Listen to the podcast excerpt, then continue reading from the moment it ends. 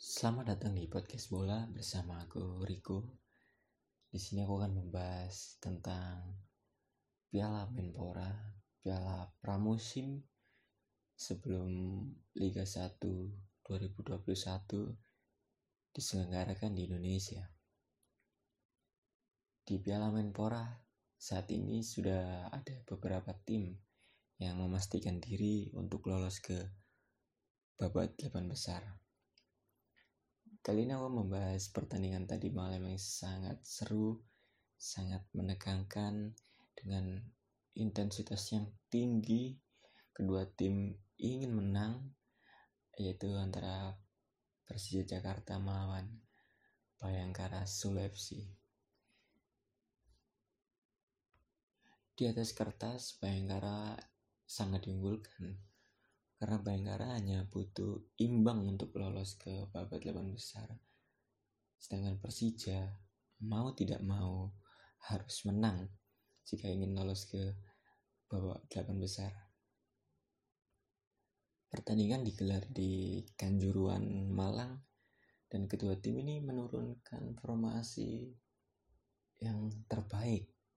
Seperti di Bayangkara ada Andi Firmansyah, ada Renan Silva, ada Evan Dimas, ada Hansamu, masih banyak lagi. Sedangkan di Persija ada Markus Simic, ada Ramdhani Lestalu, ada Osvaldo Hai. Hanya Marco Mota yang absen karena cedera. Di babak pertama pun kedua tim ini saling menyerang. Kedua tim saling menciptakan peluang. Sejak awal pertandingan intensitas sangat tinggi. Pelanggaran-pelanggaran sudah terjadi. Kartu kuning bahkan ada yang sudah di ada yang sudah terkena kartu kuning. Tapi yang menarik adalah Mark Klopp ini seperti punya tugas tersendiri yaitu menjaga Renan Silva. Ke mana pun Renan, Renan Silva berlari ke sana kemari, pasti ada Mark Klopp yang menjaga, yang selalu menempel dengan sangat ketat. Mungkin itu instruksi khusus dari pelatih Persija yaitu Sudirman. Meskipun Renan Silva tidak membawa bola, tetapi Mark Klopp terus saja mengikuti. Aku jadi teringat ketika Manchester United melawan AC Milan. Kalau tidak salah 2010 waktu itu. Park Ji-sung ditugasi khusus oleh Fergie untuk menjaga ketat Pirlo. Ke mana pun Pirlo pergi membawa bola atau tidak, selalu ada pressing ketat dari Perjisung. Itu tadi juga terjadi antara Mark Klopp dan juga Renan Silva. Renan Silva memang bisa dibilang pemain kunci dari Bayangkara FC. Renan Silva mempunyai skill yang tinggi. Dia bisa menggunakan skillnya, bisa menggunakan umpan akuratnya, bisa menusuk ke jantung pertahanan lawan. Renan Silva ini seperti pemain kunci, bisa dibilang pemain kunci bagi Bayangkara Solo FC. Tapi Renan Silva dulu pernah memperkuat, memperkuat Persija Jakarta. Dan malam tadi dia melawan mantan timnya. Tapi di babak pertama, uh, tepatnya menit 27, Ezekiel Endo hasil mendapat umpan crossing dari TM Iksan. Dan langsung disambut dengan heading ke arah pojok dan gol. Andri Tani tidak mampu menjangkau bola sehingga terjadi gol. Dan Yan Mota yang seharusnya menjaga Ezekiel terlambat mengantisipasi sehingga gol tercipta di babak pertama dan Bayangkara Sulawesi semakin diunggulkan karena yang tadinya hanya butuh imbang saat ini sudah unggul 1-0 sangat di atas kertas sangat mungkin untuk lolos ke babak delapan besar. Persija Jakarta pun semakin was-was karena sudah tertinggal 1-0 dan Persija Jakarta mencoba membalas dengan uh, strategi serangan-serangan tetapi seperti masih mencari-mencari. Belum ada taktik atau formasi yang tepat sehingga serangan-serangan dari Persija Jakarta ada peluang tapi ada kebuntuan di sana tidak terjadi gol sampai babak pertama selesai. Di babak kedua, Riko Simanjuta dimasukkan oleh pelatih Persija Jakarta. Uh, menurutku ini sangat merubah permainan uh, dengan tusukan-tusukan dari sayap oleh Riko Simanjuta itu bisa membuat peluang-peluang bagi Persija Jakarta yang bisa dijadikan sebuah gol tentunya. Dan benar saja, tidak lama Persija Jakarta mendapatkan free kick dari samping sebenarnya. Bukan corner tapi free kick. Dan yang mengeksekusi adalah Riko Simanjuta. Ketika Riko Simanjuta mengeksekusi bola mengangkat bola di situ ada Osvaldo Hai yang tidak terkawal sehingga melakukan heading seperti gol pertama Bayangkara Sol FC melalui heading Persija Jakarta juga melalui heading gol pada menit ke-53 oleh Osvaldo Hai asis dari Riko Simanjuta Tentu saja gol Osvaldo ini sangat memberikan semangat baru, sebuah harapan untuk Persija. Masih ada kans untuk menang. Setelah gol Persija tercipta dan skor menjadi satu-satu, permainan pun menjadi game on. Saling uh, Bayangkara Sulawesi sudah was-was jika Persija berhasil mencetak gol lagi dan comeback otomatis Bayangkara akan gagal lolos ke babak delapan besar. Sehingga saling jual beli serangan, intensitas tinggi kembali terjadi, pelanggaran sangat banyak sekali pelanggaran dan sangat banyak sekali kartu kuning yang dikeluarkan oleh wasit. Itu membuktikan bahwa pertandingan sangat seru dan intensitas sangat tinggi. Beberapa insiden pun terjadi seperti insiden uh, seteruan antara Jajang Mulyana dan juga Mark dan beberapa dan beberapa insiden lainnya.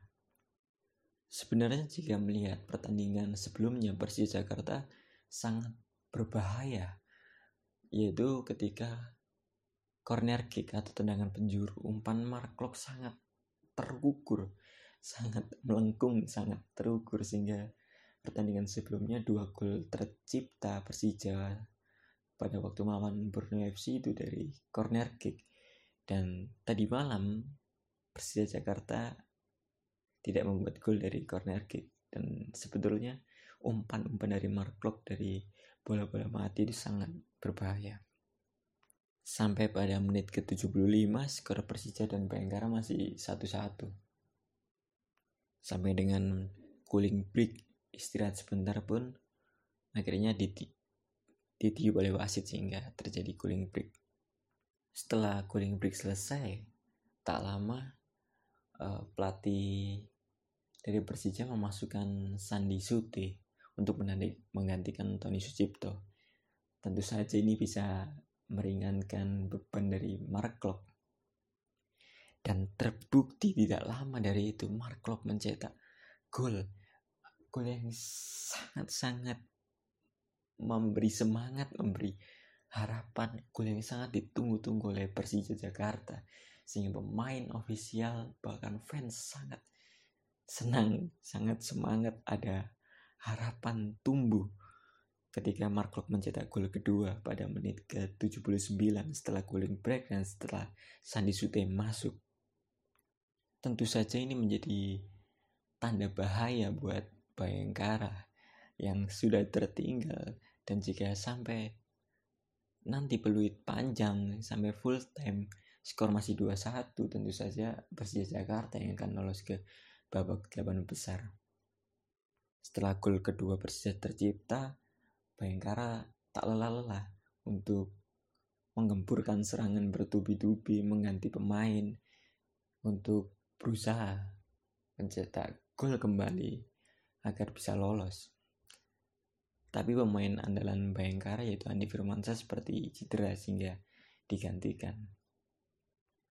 Serangan-serangan demi serangan terus terjadi, uh, peluang-peluang terus terjadi, tak lupa dari pelanggaran-pelanggaran terjadi, intensitas yang sangat tinggi ini seperti final ini pertandingan malam tadi.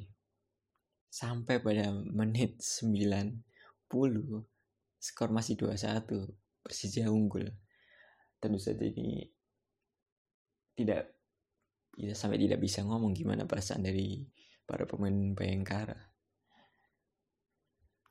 dan tambahan waktu pun terjadi di sampai 6 menit. Dan kalau tidak salah menit 94 atau 95 uh, Hansamu Yama dilanggar Yan Mota sehingga terjadi free kick tepat di dekat kotak penalti. Dan sebetulnya jika tidak dari tayangan ulang itu Hansamu terjadi di kotak penalti sepertinya. Tapi wasit uh, berbeda pendapat sehingga terjadi free kick di luar kotak penalti tapi sangat dekat sekali dengan kotak penalti. Dan Evan Dimas yang akan mengeksekusi dengan jarak cukup dekat.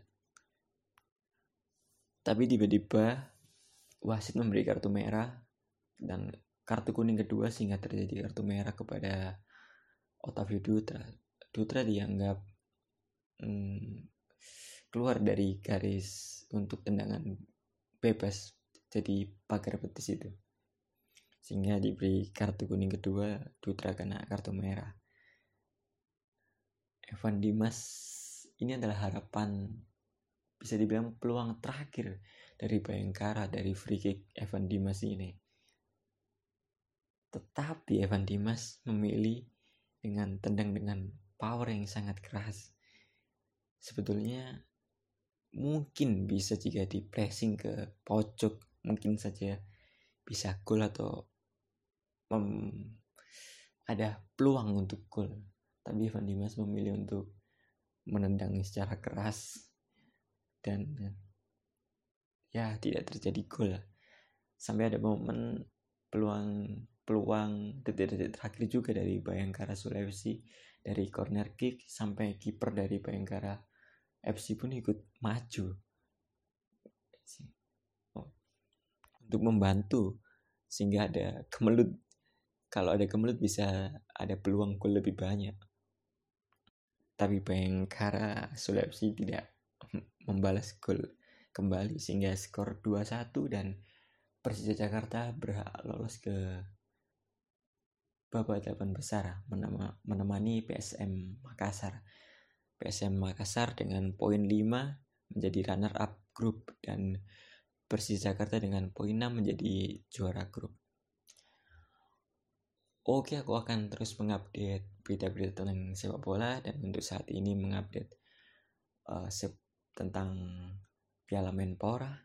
Dan jangan bosan untuk mendengarkan. Dan bye bye salam hobi sepak bola